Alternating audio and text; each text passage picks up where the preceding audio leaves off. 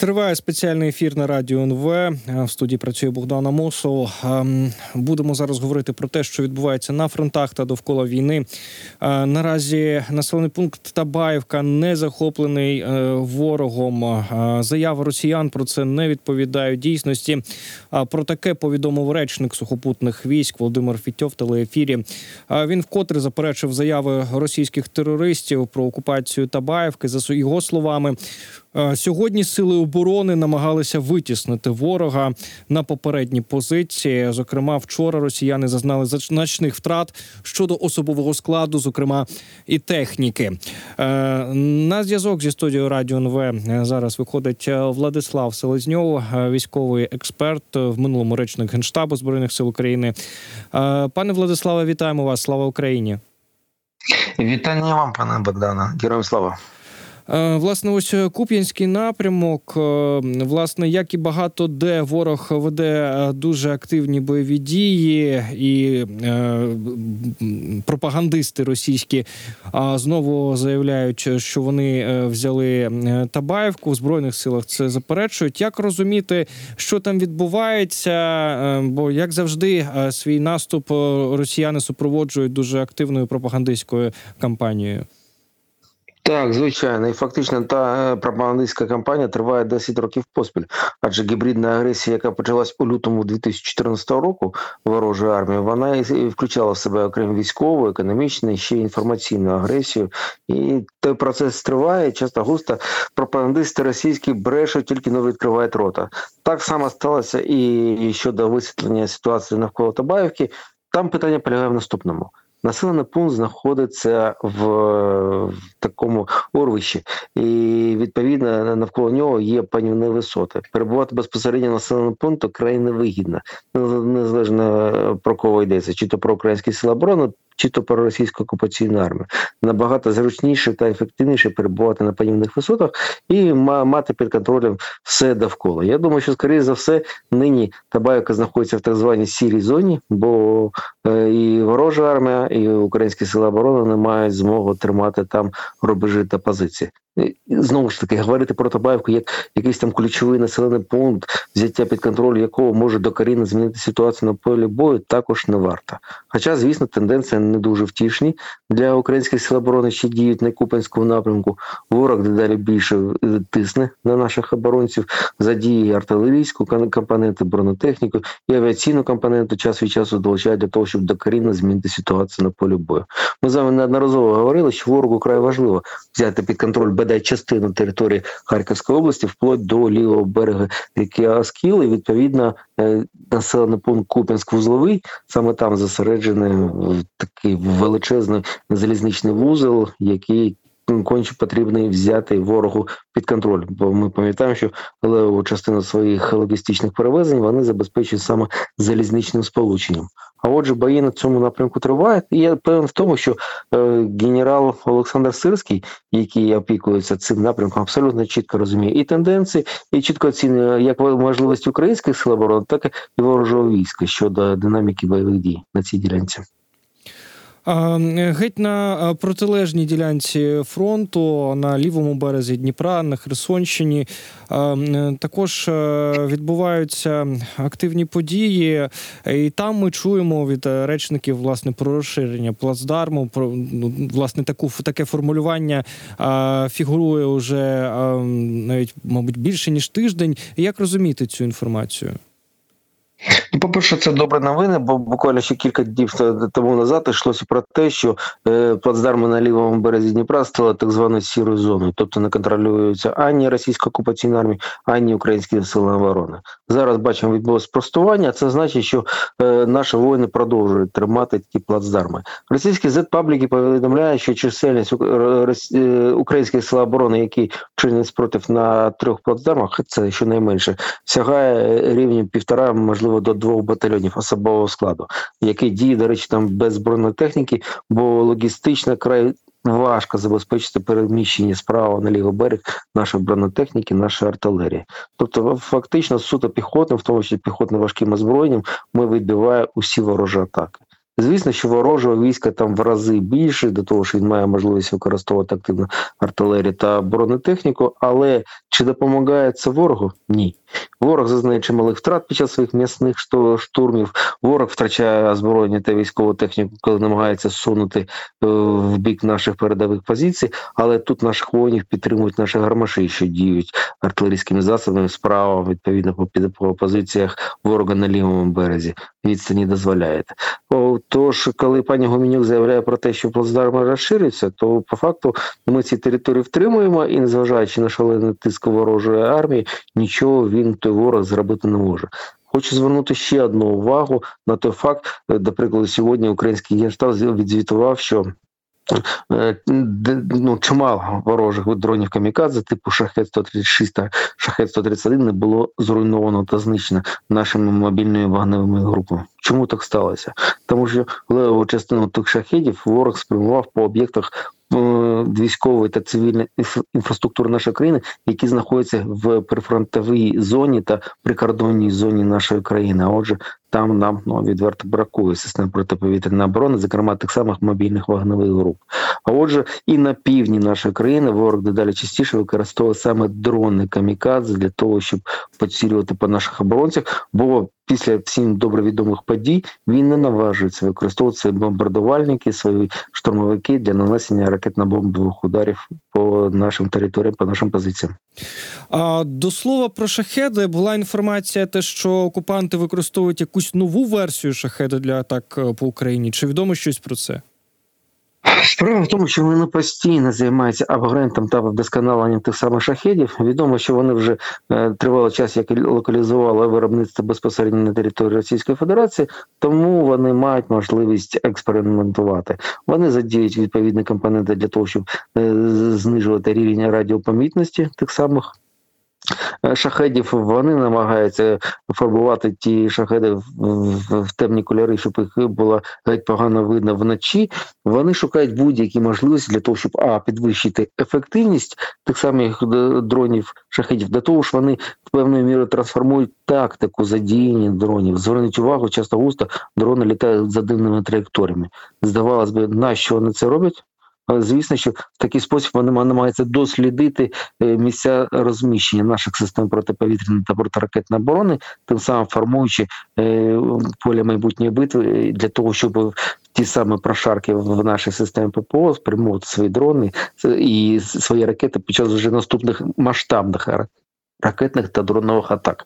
На це ми маємо зважати. Ну і традиційно я звертаюся до нашої аудиторії. Не варто нехтувати сигналом повітряної тривоги, бо навіть відносно невеликі е, за бойовою частиною дрони, шахеди, вони так само несуть смерть та руйнування. А отже, чуємо сигнал повітряної тривоги, відправляємося в укриття незалежно від того, який час доби, бо саме це може зберегти життя та здоров'я. Є нам ще відповісти агресору. Ось цієї ночі так зване Міністерство оборони Росії заявило, що вони збили чи перехопили 21 безпілотник. Йдеться про територію окупованого Криму, Білгородщину, Брянщину, Калузьку область, Тульську область. Були повідомлення про те, що безпілотники чули біля Нафтобаз. Що ми маємо розуміти про цю повітряну атаку на росіян цієї ночі?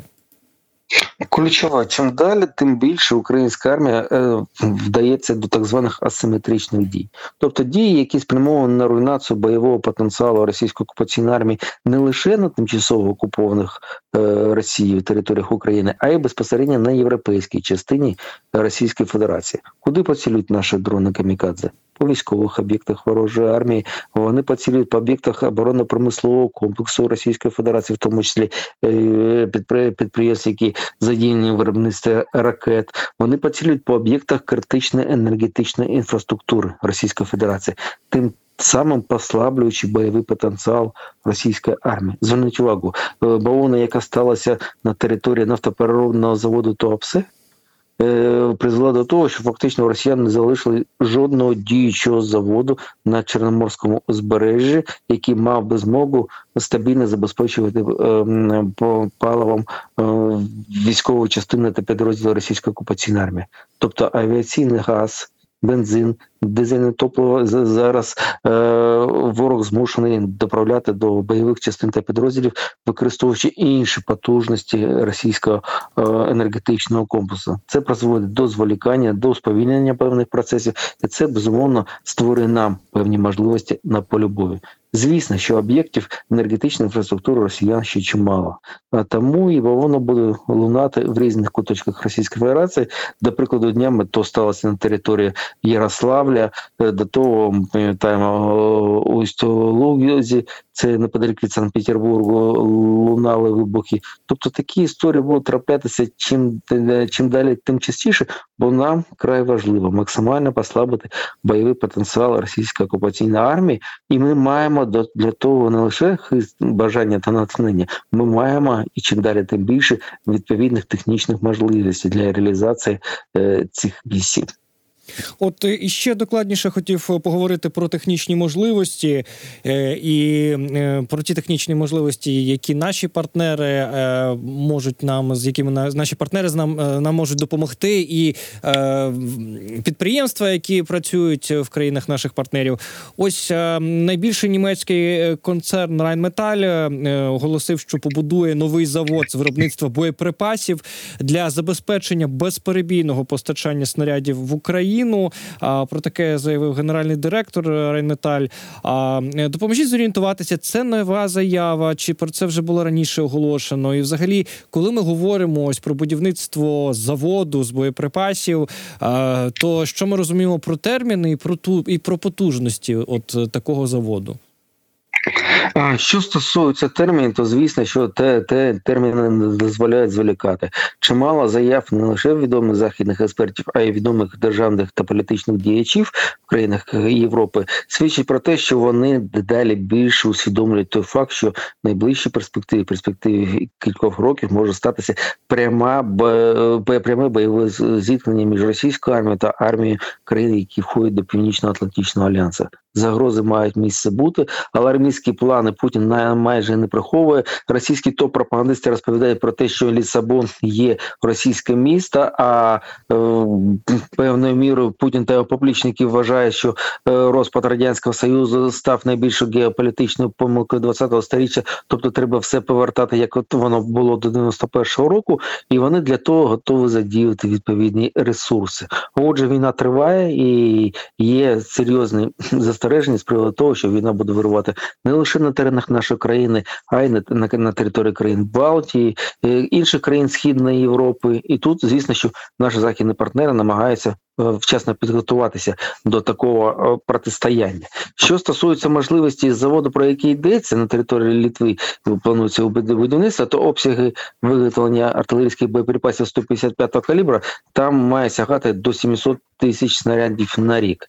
Е, Чимали можливості. Звичайно, що таких підприємств має бути чимало. Буквально днями відбулася дискусія заочно між е, міністром оборони Німеччини Пісторіусом і представниками німецького оборонно-промислового комплексу. Мовляв, Пісторіус е, дорікав своїм е, виробникам, що вони не спроможні адаптуватися під сучасні реалії, динамічні реалії ведення бойових дій. А вони свою відп- чергу заявляли про те, що чекають фінансових гарантій від е, Німеччини для того, щоб запускати повноцінне і повномасштабне виробництво всього того, що нині потребує не лише українська армія, а й потребують армії країн, які входять до Північно-Атлантичного альянсу.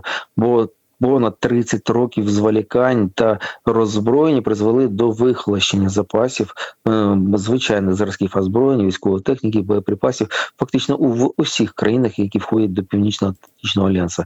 Як бачимо, сучасні реалії потребують е, термінової адаптації.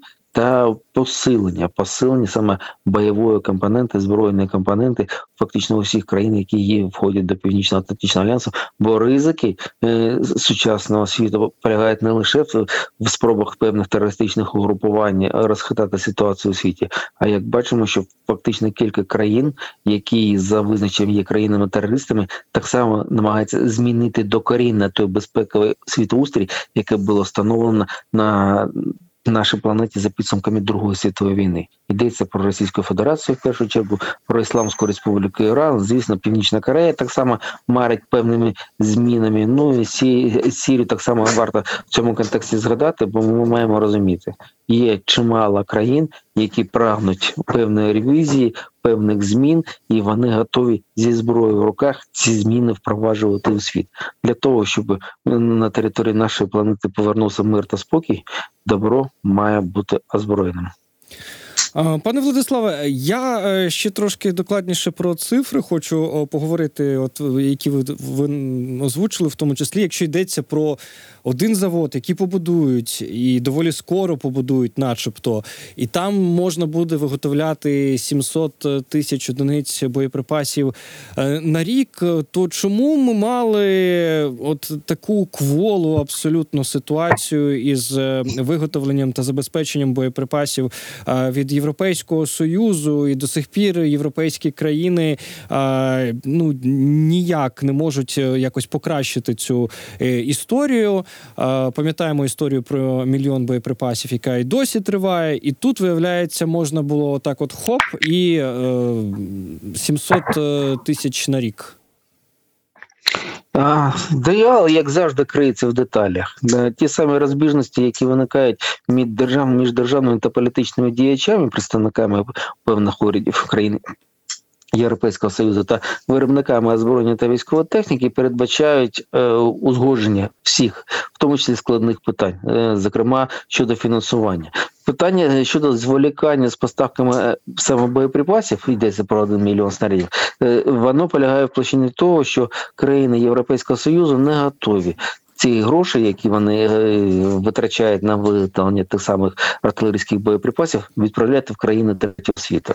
Вони, мовляв, орієнтовуються на промислові потужності е, тих самих підприємств, які знаходяться на території Європейського Союзу. Тобто банальне питання питання грошей. Як бачимо, трансформація. Виробничих потужностей вона, звісно, потребує часу, бо треба визначатися з постачальниками, з певними логістичними процесами. Все це потребує часу для того, щоб запустити на повну катушку саме процес виробництва. Часу у нас немає, бо в той самий час, коли е, краї, країни, Європейського Союзу спромогли поставити для потреб українського війська близько 30, 30, 300 тисяч боєприпасів, той самий проміжок часу, навіть менше, уряд Північної Кореї спромігся поставити для потреб російської армії 1 мільйон снарядів. Саме тому думаю, і тенденція задіяння артилерійських боєприпасів на полі бою зараз такова, що ворог має можливість запускати в бік наших оборонців до 10 тисяч снарядів на добу. В той самий час, як ми маємо можливість відповідати у бік ворога лише двома тисячма снарядів. Е, Пане Владиславе, дуже вам дякуємо, що долучилися до нашого етеру. Е, Владислав Селезньов був на зв'язку зі студією Радіо НВ. Е, Військовий експерт, в минулому речник Генштабу Збройних сил України. Говорили про ситуацію на фронтах, а також про. Е, Те, що можна вирішити із постачанням зброї, ось е, знов таки таку обнадійливу заяву маємо від е, керівництва німецького концерну Rheinmetall. Генеральний директор цієї німецької компанії заявив, що концерн збудує новий завод для пришвидшення темпів виробництва зброї. Снаряди постачатимуть. Е, І Бундесверу і Україні про таке пише видання Більд. Керівник компанії Армін Папергер підкреслив хорошу співпрацю між федеральним урядом і збройовою промисловістю. Він сказав, що е, багато чого змінилося на краще у військових закупівлях.